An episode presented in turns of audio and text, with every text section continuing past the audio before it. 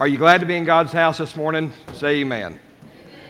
Oh, fantastic. If you have your Bibles, turn with us to the book of Titus, the book of Titus, chapter number one. The book of Titus, chapter number one. We are looking through the book of Titus and we are examining uh, God's blueprint for the church. And last week we looked at the first four verses, and in those first four verses we were able to see uh, the characteristics of a believer, Paul's credentials that he laid out. However, beginning in verse number five, Paul somewhat changes his direction from that of giving his own credentials. And for Titus, he lays out the qualifications for a pastor. And so this morning, I want to look at what it is to be the qualifications of a pastor and what it is expected of a pastor. You say, Preacher, this is an odd sermon this morning. You're preaching to us, and you are the pastor. However, I do believe that it is important that we understand what God's expectations are of a preacher, of a shepherd, and elder. And so we want to look at that this morning.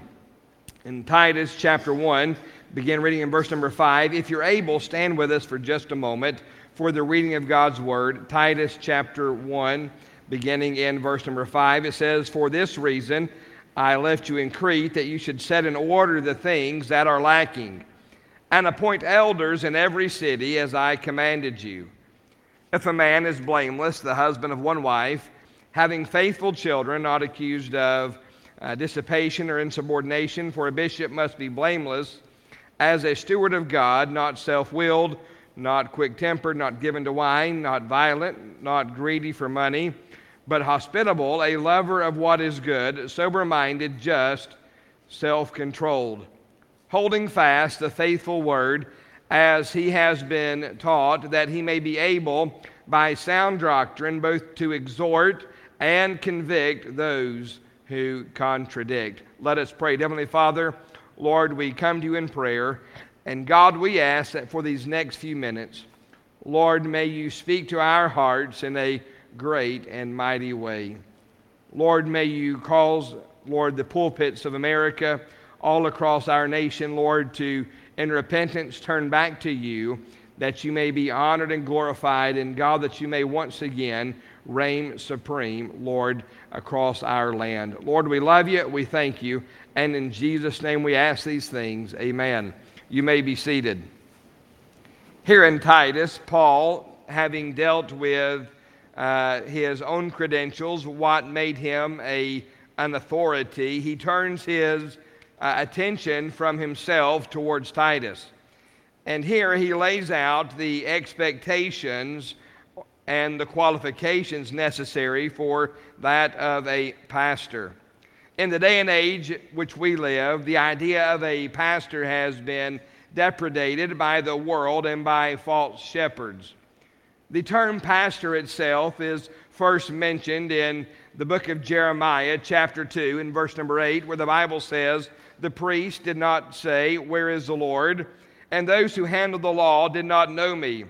The rulers also transgressed against me, and the prophets prophesied by Baal and they walked after things that do not profit. These prophets, they talked, and the preachers, they turned against God. Here, the children of Israel are rebuked, but especially the pastors, because they have not fulfilled their duties. And therefore, the very first and primary duty of any pastor is that he would live pleasing to God. In Jeremiah chapter 10 and verse number 21, the Bible says, for the shepherds have become dull hearted and have not sought the Lord. Therefore, they shall not prosper, and all their flocks shall be scattered. This is pastor. It is the same word here, translated as shepherd.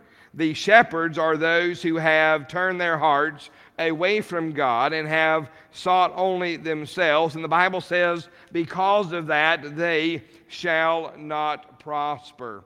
The issue facing America, and I hold no punches this morning, we are in dark days here in America. Our nation has turned its back upon God, and as a result, what we see is merely the consequences of our uh, neglect and our turning our backs on God. However, I will say that the issues facing our nation were birthed within the pulpits of America. The pulpits are where the problems have started because men have turned from trying to please and uh, God and Him alone and have instead turned to build them own selves up and to have a kingdom that is for themselves. That's the real problem is that too many men of God or men who claim to be servants of God, pastors, are more concerned with building their own kingdom rather than the kingdom of God and have forsaken that kingdom of God. They have lifted their name up above the name of God and have promoted their ministry instead of the church, which Christ loved and gave himself for. We are living in a day and an hour and a time where the pastors of our nation, most or many of them, are concerned and consumed with themselves. Yet, as a pastor, I can tell you that there is no question, no, no doubt about it, that God has not built me to build up my own kingdom, but rather to edify and build up the kingdom of God. He is our priority, and He must be our priority. Furthermore, we can see that they are many pastors are self-promoters who will cover sin in the name of righteousness. They will cover sin, and that's why we have been plagued with an issue of those who would cover up sin and make light of sexual perversions and immorality so that they may not hurt the good name of the preacher. I want you to know that we are called to be men of character and integrity, and we'll look in just a moment what the Bible says about the call and the, uh, the requirements of a pastor. It is not about building my testimony or my good name, it is all about the name of Jesus. As the choir sang a minute ago about Jesus, He must be the heartbeat and the message of every pulpit in our nation if America is to turn to God, if our nation is to be brought back to repentance, then the pulpits of our land must once again return to preaching the message of Jesus Christ and Him alone. We are to preach the full counsel of God from Genesis to Revelations. There's no passage of Scripture that we are to avoid or to uh, deny or to uh, try to cover over or gloss over. We are to preach the full counsel of God. Yet men, are selling the gospel for a profit, and by do so, they have taken the name of God in vain. They are preaching Jesus Christ, but are promoting themselves. They are proclaiming Jesus out of one tongue, and with the other tongue, they are proclaiming their own selves and their own ministries, their own identity. And they are taking the name of God in vain and using it for their own vain glory. I say once again that the problems facing our nation did not begin in the White House, they did not begin in the schoolhouse, they began in the church house, in the pulpit, when men of God sold out for popularity. TikTok famous, that's what preachers want. They want to sell more books. They want to promote their name. They want to see how many followers they have. And many churches are looking for a preacher that they can say, listen, we have a celebrity preacher who has a million followers on TikTok. However, God has not called us to be popular. God has called us to be bold, to boldly proclaim the name of Jesus Christ. Don't get me wrong. I'm grateful for godly music. Christian literature, godly apparel. I'm grateful for all these things. Yet many churches and many pastors are more concerned with making a profit than they are winning souls to Jesus Christ. And Jesus Christ must be our ultimate goal. The gospel cannot be a side hustle that we use to self promote. The gospel must be our, our ends, our be all. It is all about the Jesus and his gospel, especially for the pastor who has the call of God upon his life. I'm not against TikTok, YouTube. Our church is on Facebook and YouTube. I'm not against social media. but it must be about the gospel and not ourselves. Looking here in Titus, I want to look at three things that we can see here that Paul speaks of with Titus, that three areas that he addresses. First off is the call. In verse number five, it says, For this reason I left you in Crete, that you should set in order the things that are lacking and appoint elders in every city as I commanded you.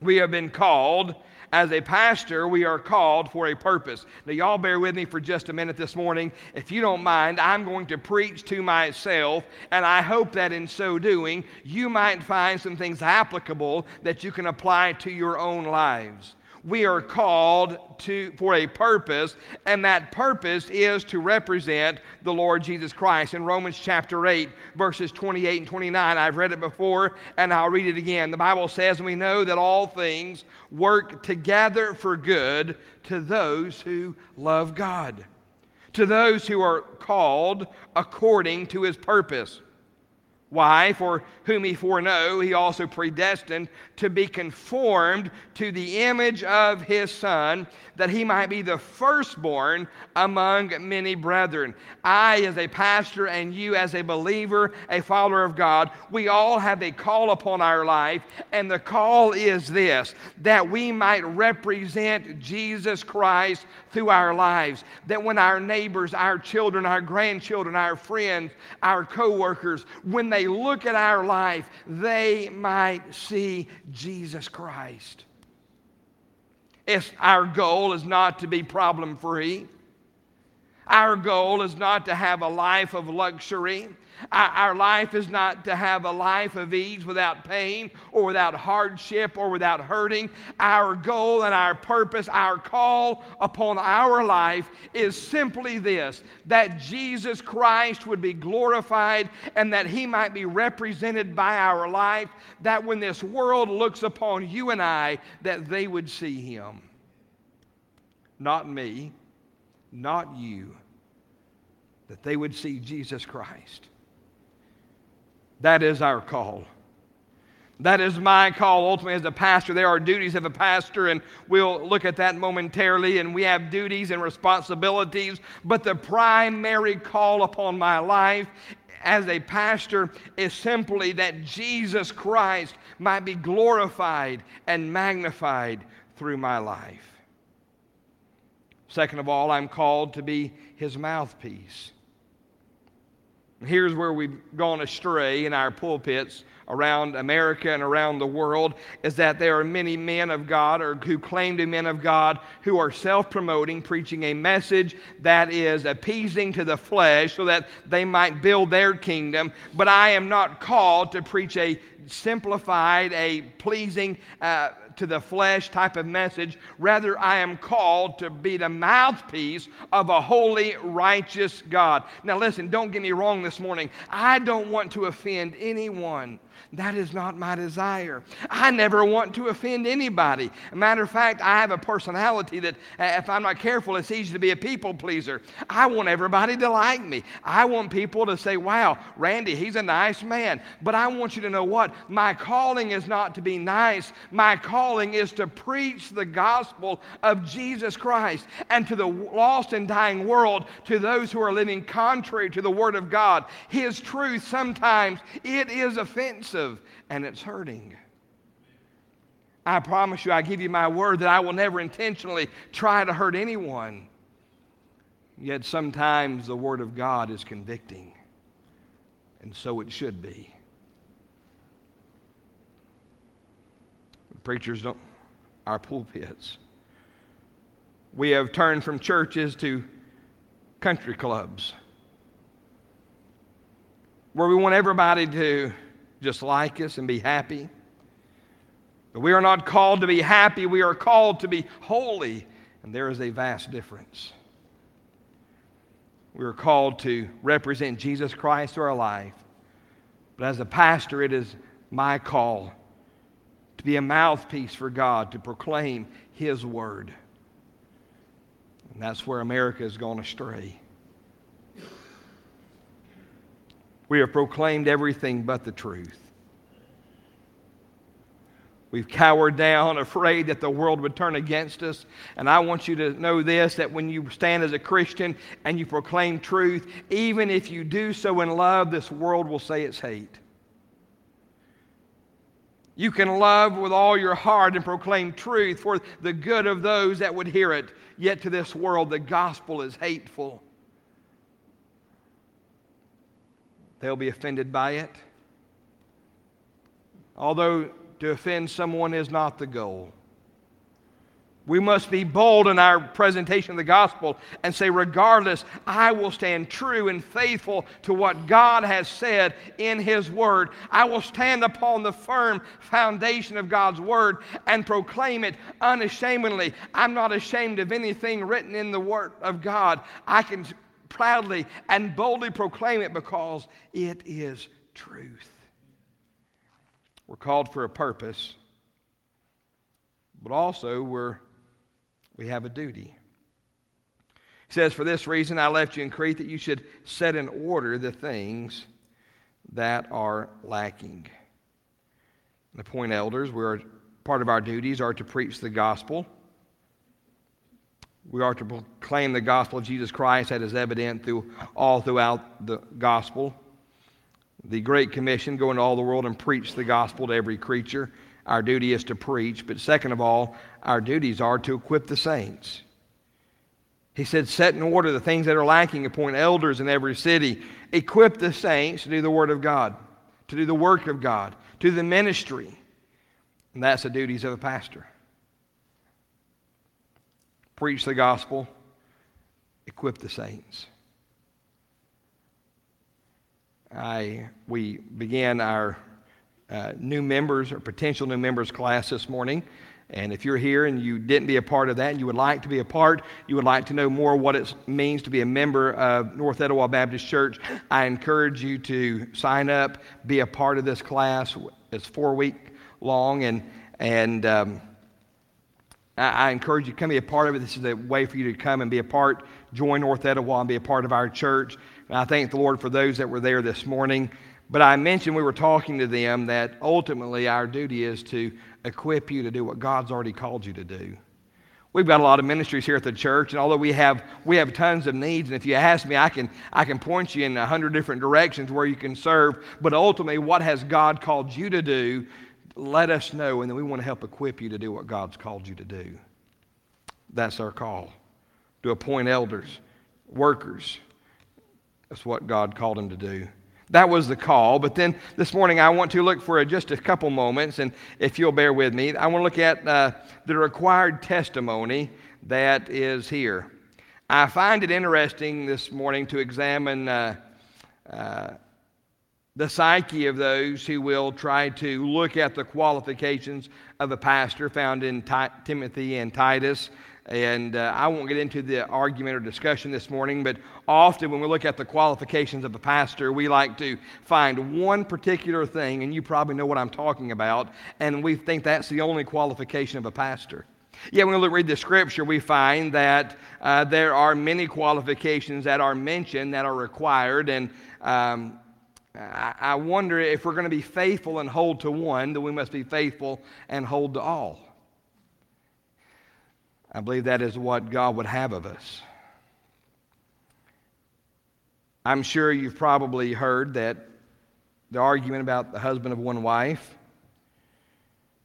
And for whatever you believe on that, the Bible also says that the qualifications are that we must be patient and given to hospitality. When's the last time you ever heard of someone being disqualified for not being patient?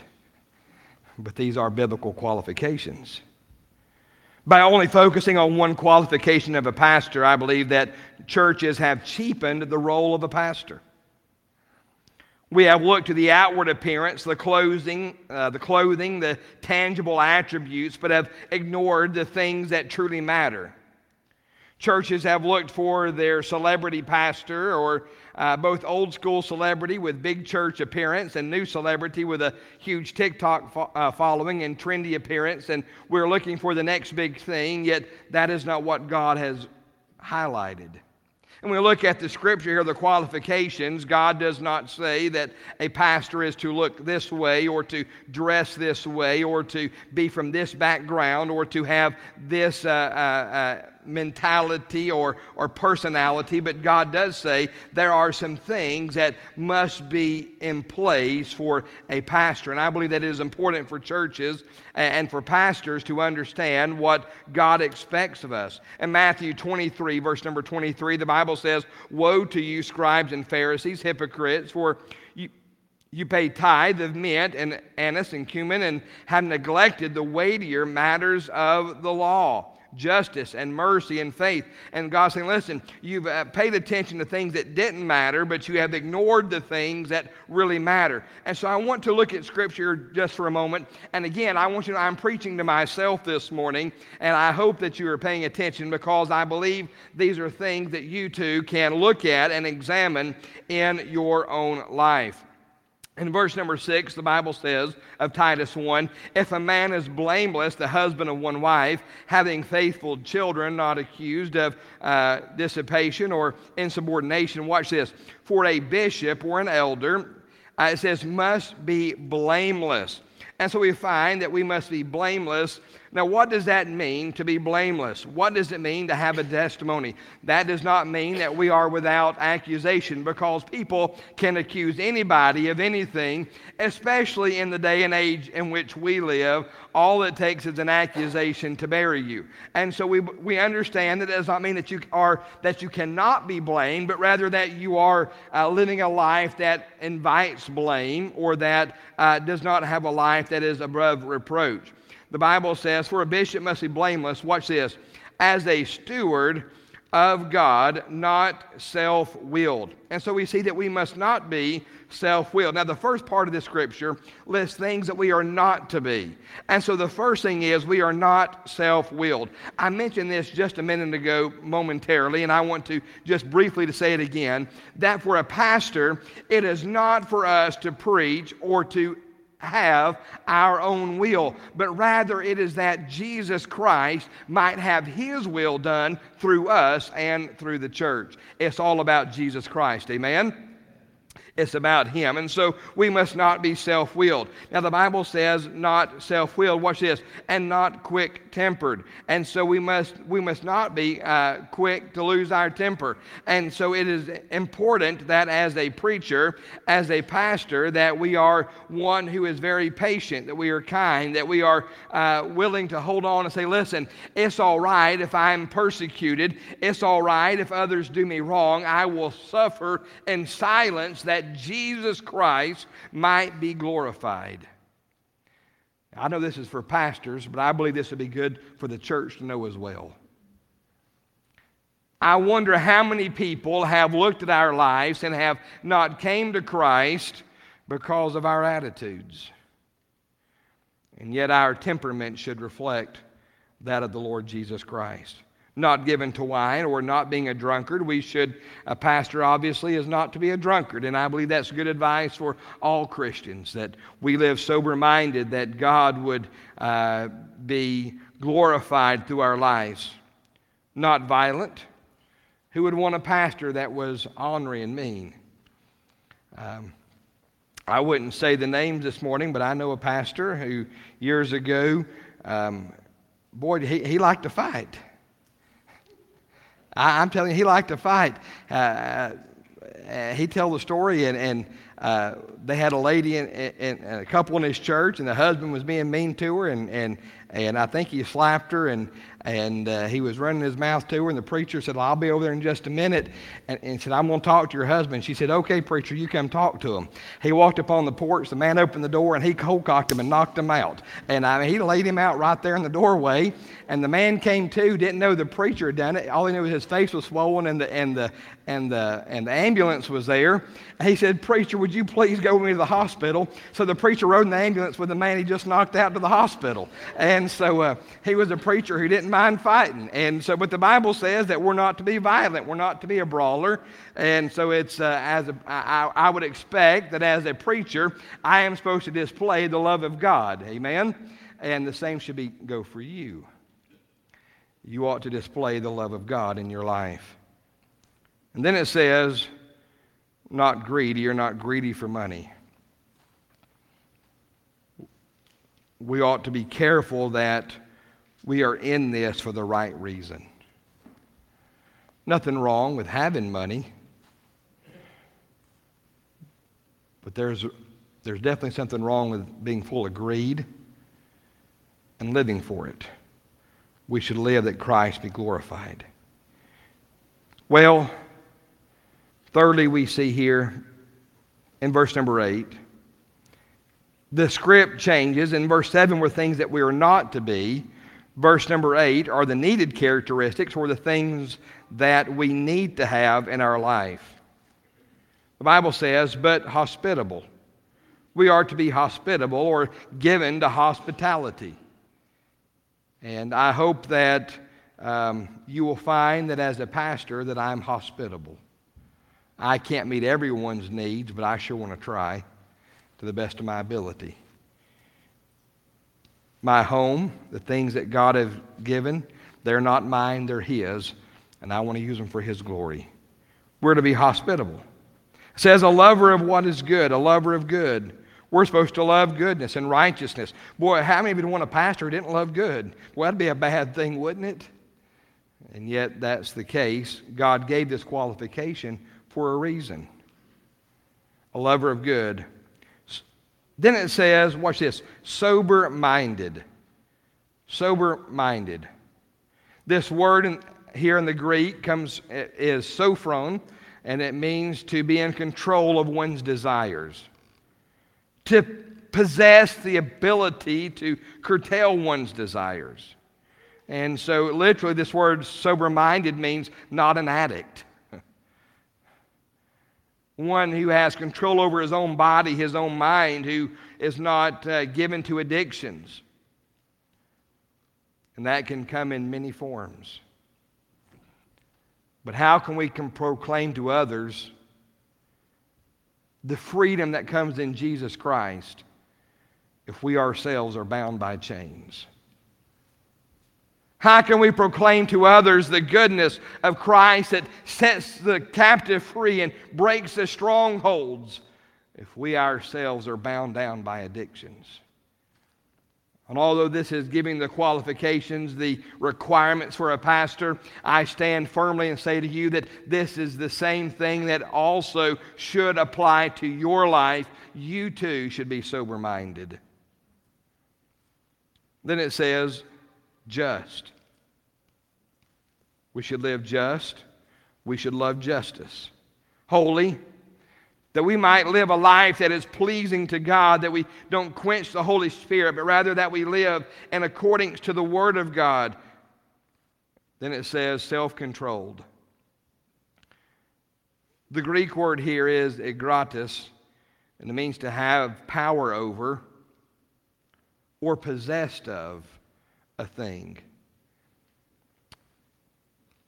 Some translations will use this and the sober minded, they will use both of them as self controlled. Yet there is a difference here. Sober minded is to not be controlled by something else, but self controlled is to control your own mind. 2 Corinthians chapter 10, verse number 5 says, Casting down arguments and every high thing that exalts itself against the knowledge of God, bringing every thought into captivity to the obedience of Christ. It means I'm going to control myself, my mind, from wandering to places that it should not go. I'm going to keep my mind from going places that it should not be. And instead, I'm going to keep my heart stayed upon Jesus Christ. It's easy to preach about. It's not always easy to live, is it? But we should live self controlled. That we might bring our own mind and our bodies under subjection. And saying, Lord, I will keep my heart and my mind stayed upon you. That though the world tries to pull me away and tries to lead me to serve myself and to serve the flesh and to serve everything else other than what you have called me to do, God, I will keep my heart and my mind stayed upon you. And it is labor, it is not easy. but is our duty. Verse number 9 says, holding fast the faithful word as he has been taught, that he may be able by sound doctrine both to exhort and convict those who contradict. Lastly, we must be faithful to the Word, the Word of God. This is the type of man that God is looking for. A man who is abstinent from sin, is holding on to truth and righteousness, and seeks to live right before God. This is the type of man that God is looking for. This morning I have preached to you what God's expectations of are of me, but I want to close with this thought. I wonder this morning if there is someone here in our midst who would say, Pastor, I want to be that man. The truth is, is that the Southern Baptist Convention will gladly tell you there are pastors resigning and retiring from the ministry all over our nation. And there's very few to replace them. Who would be that man? Who would step up and say, Lord, I believe that you have placed this call upon my life. And God, if you're calling me, Lord, I will surrender my life. God, I don't have the ability, I don't have the talents. And I want you to know this morning, I do not either. It is not me, but it is Christ through me. And that same Christ desires to live and to work through your life. The need for pastors, elders are great but the men are few. I don't promote the volunteers very often. But there sure is a lot of orange around here. Here in Tennessee, you claim to be the volunteers. Well, who would volunteer this morning? Who would step up? And say, Lord, I'll be the one. I'll be the Timothy, I'll be the Titus. I'll be the one that says, God, I will go and I will surrender my life, Lord, to, to you, to your will. Lord, take my life, whatever it might be. God, I surrender. The fields are wide unto harvest. The harvest is plenteous but the labors are few. Matthew 9 38 says, Therefore pray, the Lord of the harvest, send out laborers into his harvest. The Lord's looking. I've said for years, and I'll continue to say it, when I was a young man, my dad, y'all, some of y'all have met him. He's been here on a Sunday night here a while back. He preached, and we traveled all over America. And as we would go, it was not uncommon to come into a church much like ours this morning. And in that church, there might be one, two, four, five, sometimes 10 or more young preacher boys who said God had called them to preach, who were studying, applying themselves to proclaim the gospel of Jesus Christ. And yet now, where are they? Do we really think that God is not calling anymore? I find that hard to believe. You say, Pastor, God doesn't call everyone. No, He doesn't. God doesn't want everyone to be a pastor, He wants some to be deacons, He wants some to be Sunday school teachers, He wants some to sing in the choir and others to labor and work wherever the need might be. But this morning, I'm not talking, preaching to them, I'm preaching to pastors. Has God called you? Have you listened? Have you even surrendered your life so that He may call you if that be his desire. Ezekiel 22:30 says, "So I sought for a man among them who would make a wall and stand in the gap before me on behalf of the land, that I should not destroy it." But I found no one. Some of the saddest words in the Bible. But I found no one. This morning, I wonder who might say, Pastor, by the grace of God, I'll be the one. Maybe it's not the pastor. Maybe it's to serve in another capacity. Ladies, maybe it's to serve in whatever area God has called you to. But God is calling. With all my heart, with all my soul, and with all my being, I believe that right now God is calling someone in our midst to serve. To say, Lord, here's my life. Do with it as you would please. This morning, here's my question Will you surrender? Will you be the one to say, I'll stand up, I'll give my life to God? How about it this morning? A missionary on the mission field, had came back to the States and was sharing his ministry to a church.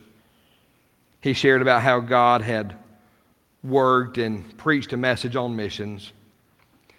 The invitation came, and they took up a big offering for the missionary, and people were giving money to donate to his ministry. And this young boy came forward and weeping and the altar wept and wept for some time, and they were wondering what's going on with this young man. And finally, he stood up with a smile and he said, Pastor, he said, I'm so broken. He said, I want to give, but I have nothing to give. And then, almost like a light bulb went off on his face, a smile came across him, and he walked up to the front and he got an offering plate. And he set it down on the floor and stepped up inside and said, Preacher, can I just give myself? This morning, that's what Jesus wants from you. Just to say, Lord, I give you myself. And if you'll give yourself, your money, your pocketbook, your possessions will come with it. This morning, who would surrender to Christ? Every head bowed and every eye closed. This morning, I wonder who would say, Pastor, God has been working in my heart. And Lord, I want to give my, uh, God, I, I want to give my life to you. Lord, take my life however it might be. I'll be the one who will stand up and proclaim the truth regardless of what it costs me. I'll be the one that'll be faithful to make a difference this morning, if that's you, as she begins to play, whenever you're ready, Sister Kay. If God has spoken to your heart right now, would you stand up? Would you come forward? The altars are open. Who this morning would come and say, God, I give my life to you?